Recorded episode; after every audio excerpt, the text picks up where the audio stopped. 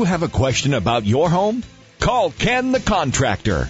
Ken Patterson is a Class A licensed contractor who has designed and built multi-million dollar commercial and industrial projects and single family homes up and down the East Coast. And now, Ken the contractor brings his years of experience to the radio. Roy, hi, you're on the air with Ken Patterson. Hey guys, I love the show. And you know what? I really need to send you some pictures of the projects you guys have helped me complete because We'd love really to have without them. your help, it it would never have happened. Great, thank you so much. We'd love to have them too. Who knows? Okay. They may wind up on on my website. Do you have a question about your home, inside or out? Call Ken the contractor.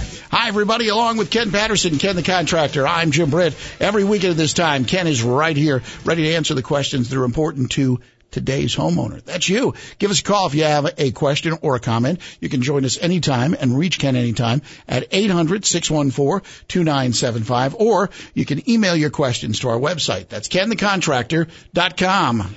You know, I have to keep you up to speed on what's going on in the home market because things have changed over the years and we've been attempting to do this, whether the market's moving downward, stabilizing, or moving upward.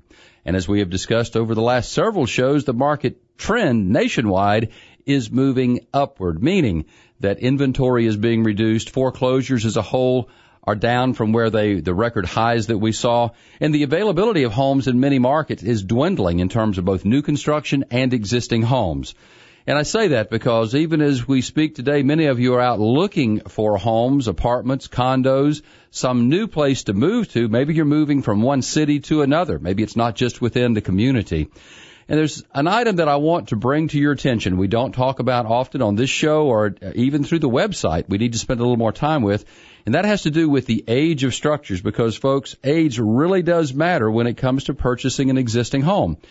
And what I'm about to tell you will apply to you whether you're selling an existing home or whether you're looking to buy an existing home. Because remember, it takes both to make a deal work. So when we take, think a little bit about the age of our homes, some things that should be very important to us all across the nation. According to a national survey by the U.S. Census Bureau, two thirds of U.S. homes are built prior to 1980. That's two thirds of the roofs in the United States are older than 1980 construction. So that means only one third of all homes are less than 30 years old. And that includes the newest homes built just recently when you throw that into the mix. So when you're thinking about that, then you have to go a little further and say, how long do products last within our houses? And I'm going to make a point of this in just a moment. So follow the logic on this. I'm going to hit on some of the key items, the most expensive things to deal with in our homes. The life of a roof obviously depends on local weather conditions, the uh, uh, proper building and design, the material quality, the adequate maintenance, how it was handled over the number of years that it's there. Certain items like slate, copper, and clay roofs will lie, outlast most of us. But the standard roof that we see across this nation may well be shingles, and those have an expected life, depending on when they were put on, of 20 to 25 years. Heating and cooling systems will have a tendency to last anywhere from 15 to 25 years, depending on when they were put in. If they were, if they're newer equipment, older equipment, you're going to find will last 12 to 15 years. And so when you look at some of those items, you have to start paying attention, not to just how nice the paint looks or is there new flooring in place, but some of these other elements that can add thousands of dollars to you when you're purchasing a home, maybe immediately after closing. You never know. Flooring's another issue, but flooring happens to be one of those items that really has to do with decor and the way we like living in our home. But if you're looking at existing or new homes with solid floors, solid surface type products, whether it's a ceramic tile, hardwood floor, a laminate, something on those lines, you can expect that to last far longer than the carpet, the sheet vinyl, uh, even some of the older VCTs that are out there. So I want you to pay attention to finished products and to mechanical products.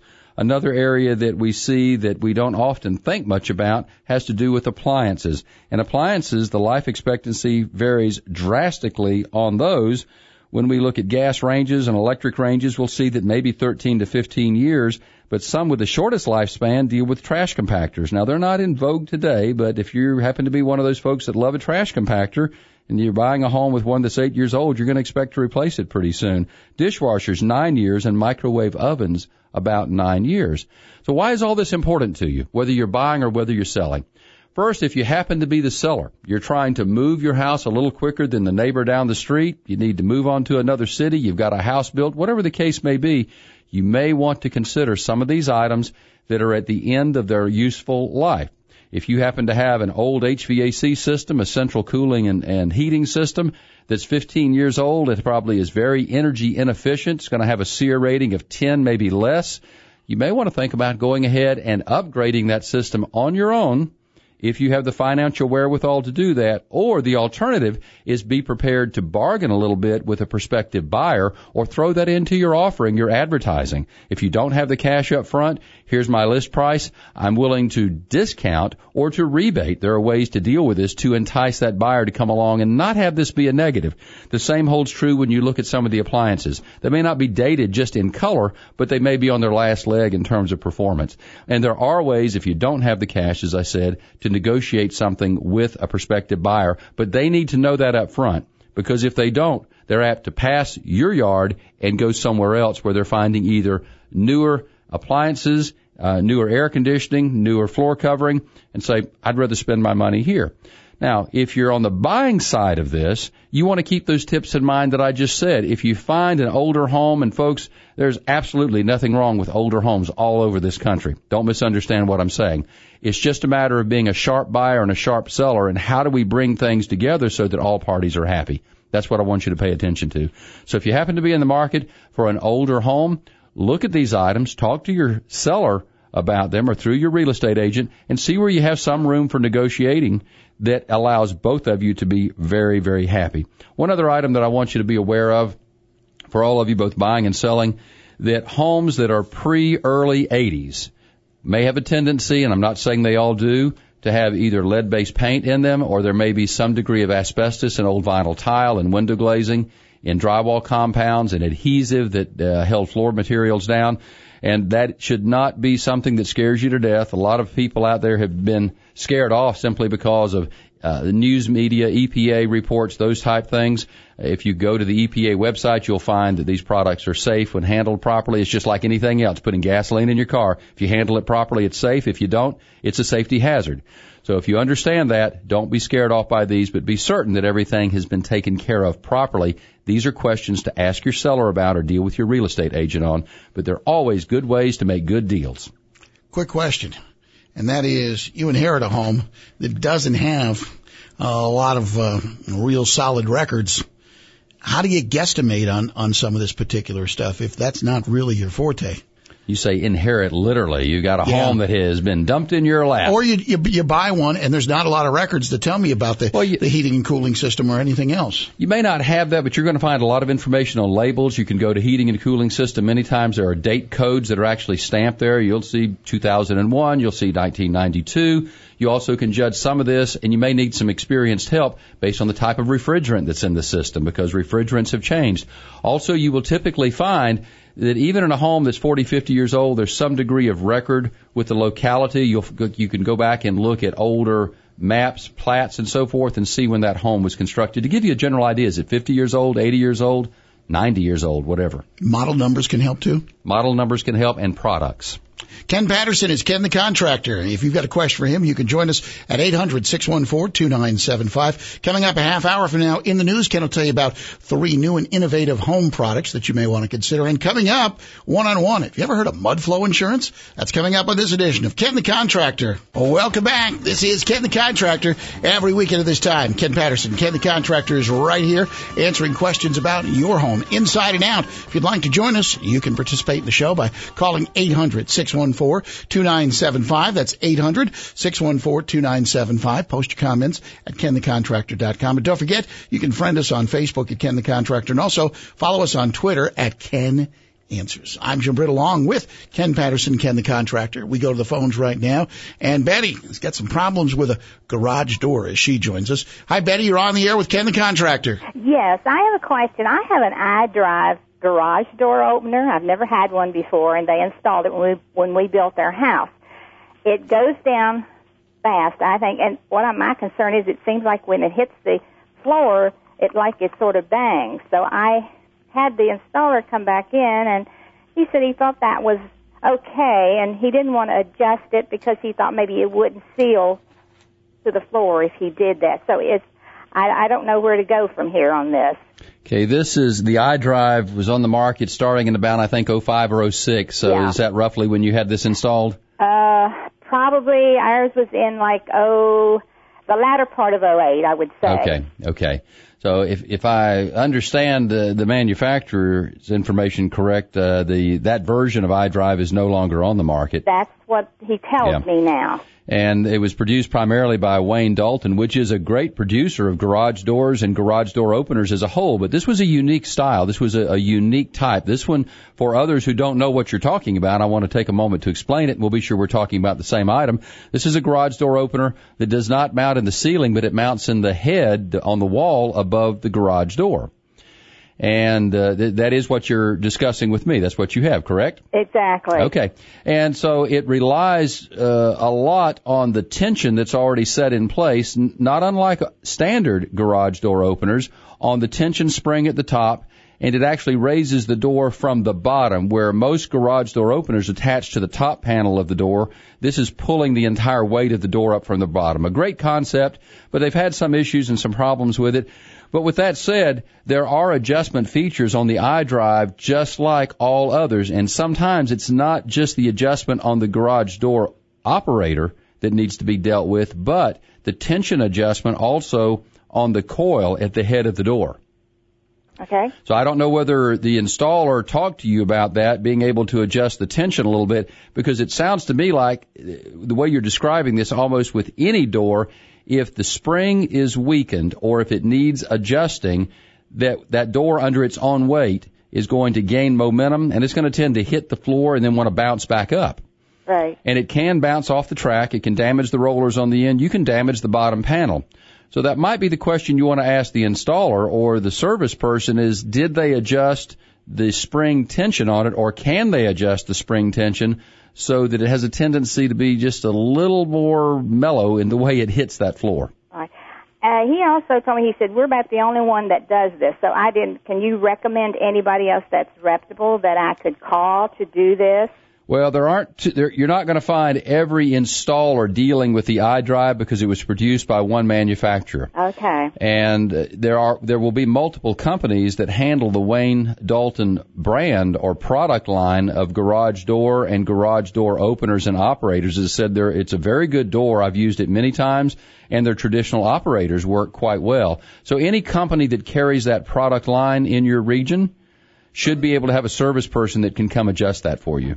And I have, let me ask you this real quick. He said, you know, they, they are replacing it with something else up there. He said it's probably around $400.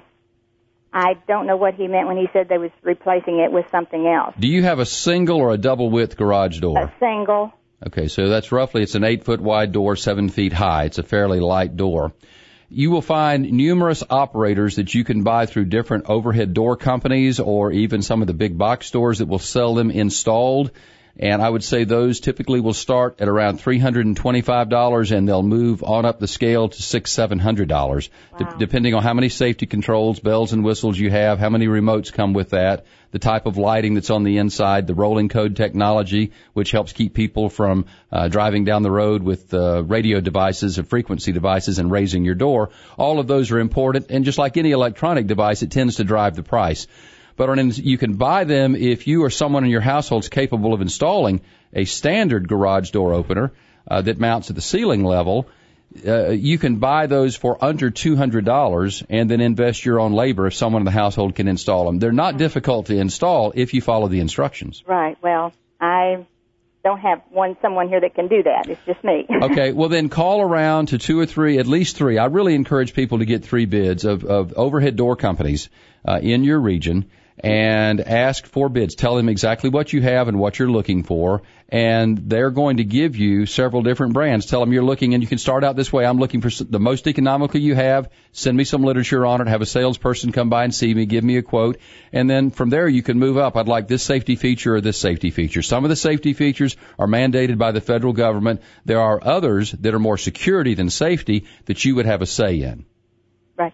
Well, you know, if if this is not working that well and they've discontinued it, it looks like the company would stand good to replace it with something else that you know, that did work properly. Well, unfortunately, you you have you're well beyond a warranty period on this, and had this been an issue for you within the warranty period, again, the manufacturer is one that's reputable; they would have been behind it. But they're like any other company; they're going to honor what they put in writing to us as consumers, and beyond that, we've gotten some use and wear and tear out of it, and we're kind of on our own. Yeah, I, I can see that. Okay. Unfortunately, I wish I could. I wish I had a better answer for you.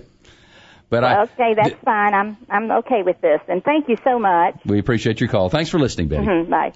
Appreciate your call, Betty. Let's uh, do a quick email here before we do have to break, Ken. Uh, and this is involving uh, a bigger and bigger issue for folks disposing of latex paint that comes to us uh, from Jim in Virginia. Where do you put the stuff? Yeah, well, Jim writes, and he, he says, in this case, so some of you can work your way through this, that he has several five gallon containers and some small one gallon containers. Most of us have a lot of this around the house or maybe in the garage that we use for maintenance occasionally. And he's saying it's all latex. That's key. That's a key word. I want all of you to pay attention to that, that it's latex paint. How do I go about disposing it? Jim, there's several options for you and all of us that have latex paints, which are water based uh, in terms of disposal. Most of these are low or no VOC, which is volatile organic compounds. They produce limited off-gassing, and they do not require the controlled disposal that oil or solvent-based paints do. So there are several quick alternatives for us to consider. First, I want all of you to think about this. If they are still usable, you just don't need the color, you're not going to work with that anymore, consider donating it to a local community nonprofit or a building green or local recycling organization. Most communities have these today. A lot of nonprofits would love to have some free paint. Also, the there are many major paint stores now across the country that have drop off points not only for water based but also for oil based and solvent based they are recycling and reclaiming these products. So you want to take a look and, and see if that's available in your neighborhood. But if none of those work for you then just remove the lid allow the paint to dry out and become solidified and it can be safely disposed of in your ordinary trash at that point. It is not hazardous, but it should be in a solid form. And if you want to shorten the drying time, you can add kitty litter, masonry sand, or sawdust to that. Leave the lid off, you end up with this big chunk. Throw it away. Yeah, that's a, I know a common one where folks do add some sand, kitty litter, things like that. We'll take care of it, and then you can properly dispose. Of it. Yeah, it's of it. quick and simple. You don't worry about a spillage and so forth. Ken Patterson is Ken the contractor. Do you have a question about your home inside or out? Ken can help. You can give him a call. You can reach us at 800-614-2975. Email your questions to kenthecontractor.com. Don't forget, follow us on Facebook at Ken the Contractor and follow us on Twitter at Ken Answers. You're listening to Ken the Contractor. Welcome back. This is Ken the Contractor. I'm Jim Britt along with Ken Patterson, Ken the Contractor. You can always reach us at 800-614-2975. We'll go back to the phones in just a moment. But first, let's bring you this week's edition of One-on-One with Ken the Contractor. Each week, Ken brings you information about products and services from companies and experts he interviews during his travels, all to make your life better, provide options, and most importantly, save you money. My next guest is Rick Williams. Rick is an agent with the Rockingham Group. And Rick's been good enough to join us today so that we can talk a little bit about some unique insurance items, some areas that we don't often think about that frequently are areas we need coverage. Rick, welcome to the show. Hi, Ken. Glad you could join us today. In the past, we have talked about standard insurance policies and, and how premiums will vary for homeowners depending on what type of structure they have and where they may live.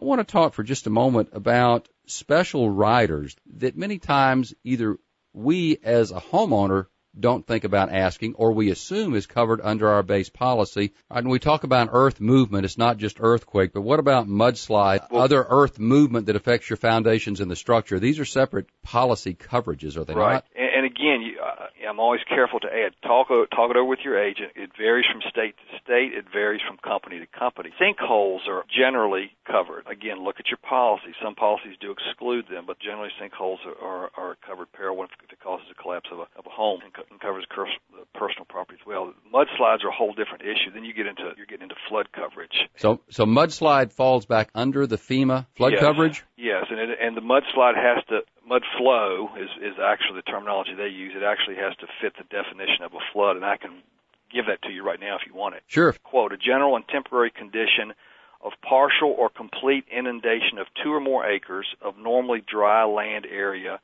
or two or more properties. That's that's the situation that is considered a flood, but it has to come from one of the following: overflow of inland or tidal waters, unusual and rapid accumulation of runoff of surface waters from any source, mud flow, and I'll come back to that in a second. And then collapse or sub subsidence of land along the shore of a lake or similar body of water. You've seen the the films where you know on a beach where it erodes Right. and the and the bank collapses into the ocean. That's what that's talking about. And then mud flow is defined as a river of liquid and flowing mud on the surfaces of normally dry land when Earth is carried by a current of water. So that's that's kind of the parameters where you, that, that FEMA is going to consider it a, a flood, and mud flow comes under that under that definition. All right, let's go one step further when it comes to flood insurance because we brought the mud flow side into this. When should people consider purchasing flood insurance that would include the, the mud flow or mudslide that we just talked about? Obviously, if they're near a body of water, they will want to consider it. While I'm thinking about it, let me give the, your listeners a, a website that's got some excellent information, floodsmart.gov. Floodsmart.gov. Yeah, common spelling, floodsmart.gov, and it, it'll give a lot of details about this. But, you know, you don't necessarily, as you know, in your business, excavation and construction and, and uh, residential development can alter how, where, and, and how water flows, you know, storm drains and runoff and this kind of thing. So just because you're not near a body of water does not necessarily mean you're not subject to some flooding as they define it. Again, it's got to be two or more properties or two or more acres. The the call we often get that we dread getting is where we get a lot of runoff and somebody gets water in their basement. It causes a lot of damage, but it's it's on that one property only. Well, there's no coverage for that. Even if they have flood insurance, there's no coverage for that. So it would take an event that would cover the area specified by FEMA, and it would have to be a larger area. Yeah, two or more properties or two or more acres. So if you if you had a house and it was on three acres, for example, and you had runoff and it covered at least two of the flood at least two of those acres, then you, you'd be covered if you had a flood policy. Now, more often than not, I have people talk to me about flood insurance under new home construction, saying, "Am I inside or outside the floodplain? If I'm outside the floodplain, I don't need to purchase flood insurance." And that may be true of your lender in terms of Right. their requirements. Right. But that's the reason I wanted you to address this. That's not always the case for the homeowner. You may live outside a floodplain,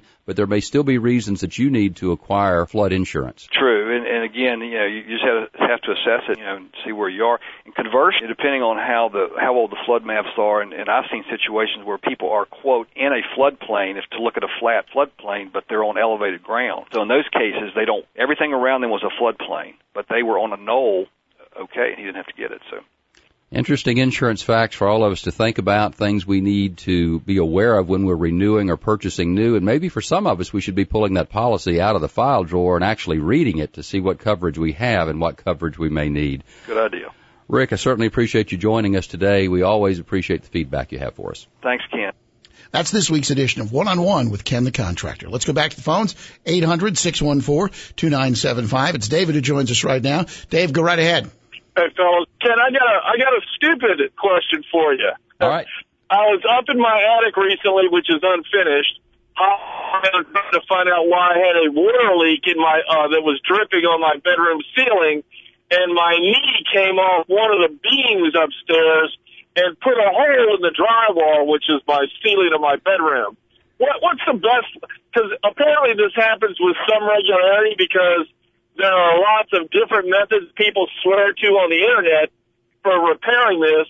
I was wondering what the best way you could think of uh, would be to repair that. All right, is your ceiling textured? Do you have a spray texture on the ceiling? yeah? I do. Okay, well, the, the good news is today you could buy ceiling texture products that are either can be rolled on or come in aerosol cans.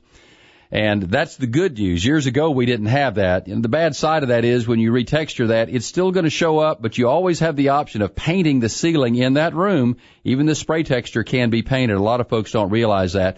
But the drywall itself, if you put the hole all the way through it, my approach to that would be to cut out the area that's damaged, to reinforce it from the back side since it's accessible from the attic. I don't mean you have to cut out this three or four square foot area, but reinforce it between your trusses and then cut out only what you need to, patch that drywall, and then go back and retexture it. And from there, you're probably going to have to add some color to that whole ceiling if you don't want to see it look like a patch job. Okay, so what you're saying is like put a couple of two by fours between the beams upstairs so you got something to screw the drywall into, right? Exactly. So if you've got an area that's a foot square, you're going to put some blocking behind that. Now you can go to some wholesale houses and they will sell some uh, some retrofit or some repair kits. Some of them referred to as as drywall frogs. They have other names, but they're little metal clips that will allow you to cut a square or an area out and actually put this on the the uh, the fixed side that remains. That screws in place. Then you screw the patch piece over that. You break off some tabs and you finish it. You go on about your business. You don't even have to get behind it in the attic and put the two by fours in place. All right. Well, thanks, Ken. I appreciate it. Appreciate the call. Thanks for listening. David. Bye-bye. If you've got a question about your home inside or out, you can join us right here. Ken Patterson is Ken the Contractor. Uh, you can reach us at 800-614-2975. That's 800-614-2975. One thing we do want to mention, and uh, that is to remind you to visit our website, which is kenthecontractor.com. You'll find a lot of information there as we do these shows. We tend to catalog the questions and the answers. You can go online and take a look at those if you have a question about flooring, ventilation, masonry, leaks, painting, drywall, plaster, decking, insulation. Click onto that and you'll find some of the questions that Ken has dealt with on the program that relate specifically to those situations. Plus, if you missed a recent show, you can click on and listen to one of the podcasts of one of our recent programs. And uh, you want to just find out about one of the apps of the week that Ken mentions on our program. It's all online at kenthecontractor.com. And don't forget, while you're there, you can also leave email questions and you can also forward voicemail questions to our contact number 800-614-2975. Don't forget you can friend us on Facebook at Ken the Contractor and follow us on Twitter at Ken Answers. Again, if you've got a question, you can join us 800-614-2975. You're listening to Ken the Contractor. Welcome back to Ken the Contractor. You can always reach Ken the Contractor. That's Ken Patterson at 800-614-2975. That's 800-614-2975. We'll get to your calls in just a moment. Right after we bring you this week's edition of In the News. Every week, Ken brings products, trends, tips, and services that are important for you uh, to make informed decisions about your home maintenance, purchases, remodeling, and new construction. And this week, we got some uh, new products. Yeah, we do. It doesn't always have to be a serious article that we talk about here. Today we have one that's kind of light and fun for those of you that are remodeling or thinking about replacing a few items and gadgets around the home. And this comes to us from uh, the NAHB. This is the editor's pick for the National Association of Home Builders. They see these products all over the nation as I see them in different regions. But the first item we're going to talk about today, just briefly or at least make you aware of, is produced by Kenmore, by Sears. That's a name many of us have grown up with. The signature refrigeration line has expanded with what they call the Elite Grab and Go. Now this is huge. This is a 31 cubic foot uh, refrigerator freezer, uh, an upright that's split in the middle with the uh, freezer on the bottom. So this is something that's becoming a trend nationwide. 31 cubic feet here. This also has four doors. Now you're going to think a little bit about that. One door on the bottom for the freezer, two doors for the refrigerator, and then it has a door that opens for those readily convenient items. You've got milk, you've got basic items that you're into every day without, without opening the entire refrigerator. Also, if you're into security, you live in an area where you're a little more concerned about that, can't remember if you put the deadbolt on the front door, there's a new architectural door hardware line that comes with secure remote technology that allows homeowners to operate and monitor their entry doors using a smartphone. It's amazing to me where technology has taken us these days. It combines the cloud computing with Bluetooth technology. It offers automatic deadbolt actuation and normal access with a key as well. That is produced by Keeler Architectural Door Hardware. And one of the last items, a number of people have asked me about this, and there are different brands in the marketplace now, and this is one of the newest ones. It's called Flow Motion. The motion senses hands free, or it's a motion sensing hands free faucet, and it's designed with sensors that detect movement in two zones, which makes this rather unique. Moving your hand above the spout starts the flow of, and stops the flow of water. Also, there's a sensor below that turns it off and on like many of the others. So this is something you may find of interest to you in your bathroom lavatories. This will also, this is another area that is unique. It will operate using six standard AA batteries or it can be hardwired to AC power so you're not having to replace batteries.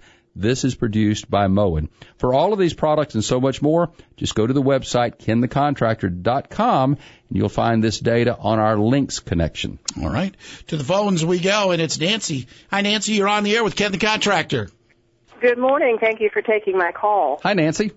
Hi. Uh, Ken, I'm just wondering if you can come up with a average square footage for a new construction home that would be in the upper range of product use. What part of the country are you in? Harrisonburg, Virginia. All right. Well, it makes a difference from one part of the country, and we have people listening to us uh, from all over the country. So the bottom line is, for those of you listening to what I'm about to share with her, you want to check with local builders and your local community, architects, designers, to find out what these rates are. Typically in the western part of Virginia on high-end homes, you're going to be exceeding $100 a square foot. And the part of what drives that will be the level of finishes. If you're going to put oak stained trim throughout the house, crown mold, chair rail, hardwood flooring, that is so much more pricey than putting a basic carpet down and painting the walls and painting the trim. So for you and for others, I want you to understand you dictate that the basic cost of the home for a custom home will be about the same in your region, meaning you have good quality construction. You've got, uh, say, two by six exterior walls, R19 exterior wall insulation, two by fours at 16 inches on center on the interior. Building codes in some part of the country allow non-bearing walls to be at 24 inches on center. So if you're following good practices for a good, sturdy, well-built home, that basic shell cost should run you about the same. Where you're going to drive the cost up when you get into custom, and I'm comparing custom versus a track built, but where you start running the cost up will be the finishes and the way all of us control that. It's a little bit like buying a car and you see the base sticker price on it, then you look at two pages of accessories that doubles the base sticker price. So a home is no different for you or for anyone else. But in your region of the country, you can anticipate that you reason, it's reasonable for you to be paying in excess of $100 a square foot for a fairly high end custom home. And I have seen those run without the land into the 120s, the 130s in your region.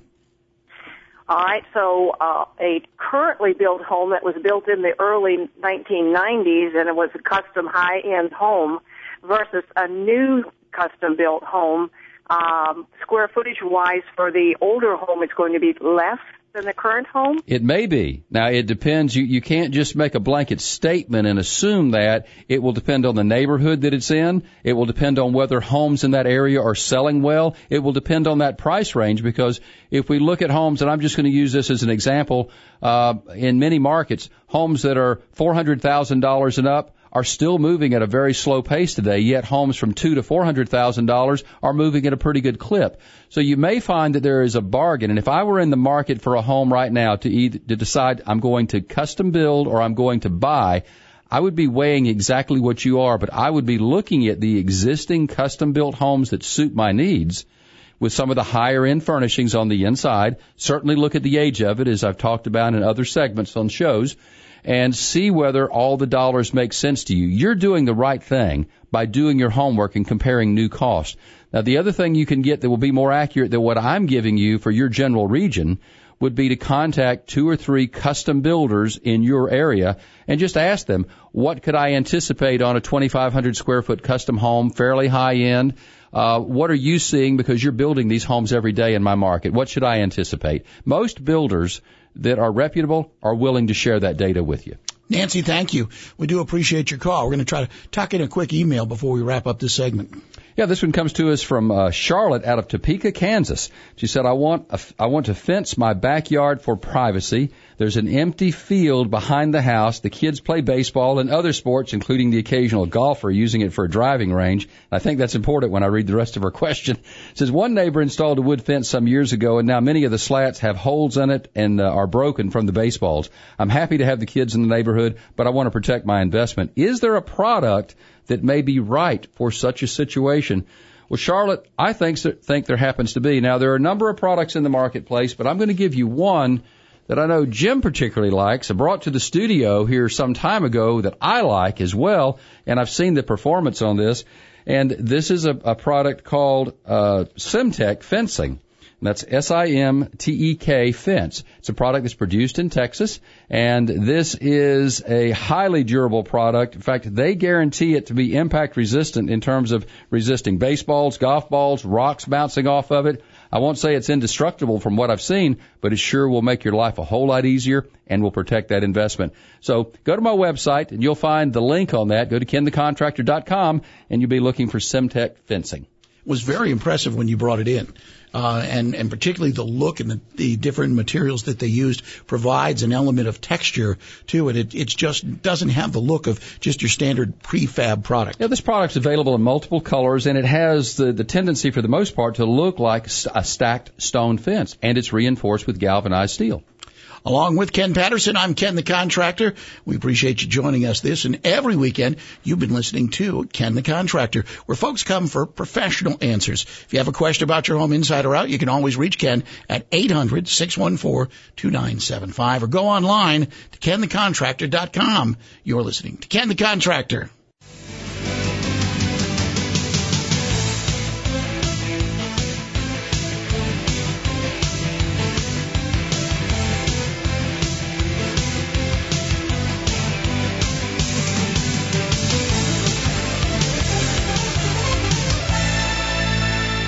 You've been listening to Ken the Contractor. Every weekend at this time, Ken the Contractor, Ken Patterson is here taking your calls. Don't forget, you can friend Ken on Facebook at Ken the Contractor and follow him on Twitter at Ken Answers. And if you're looking for home improvement information at any time, go to KenTheContractor.com.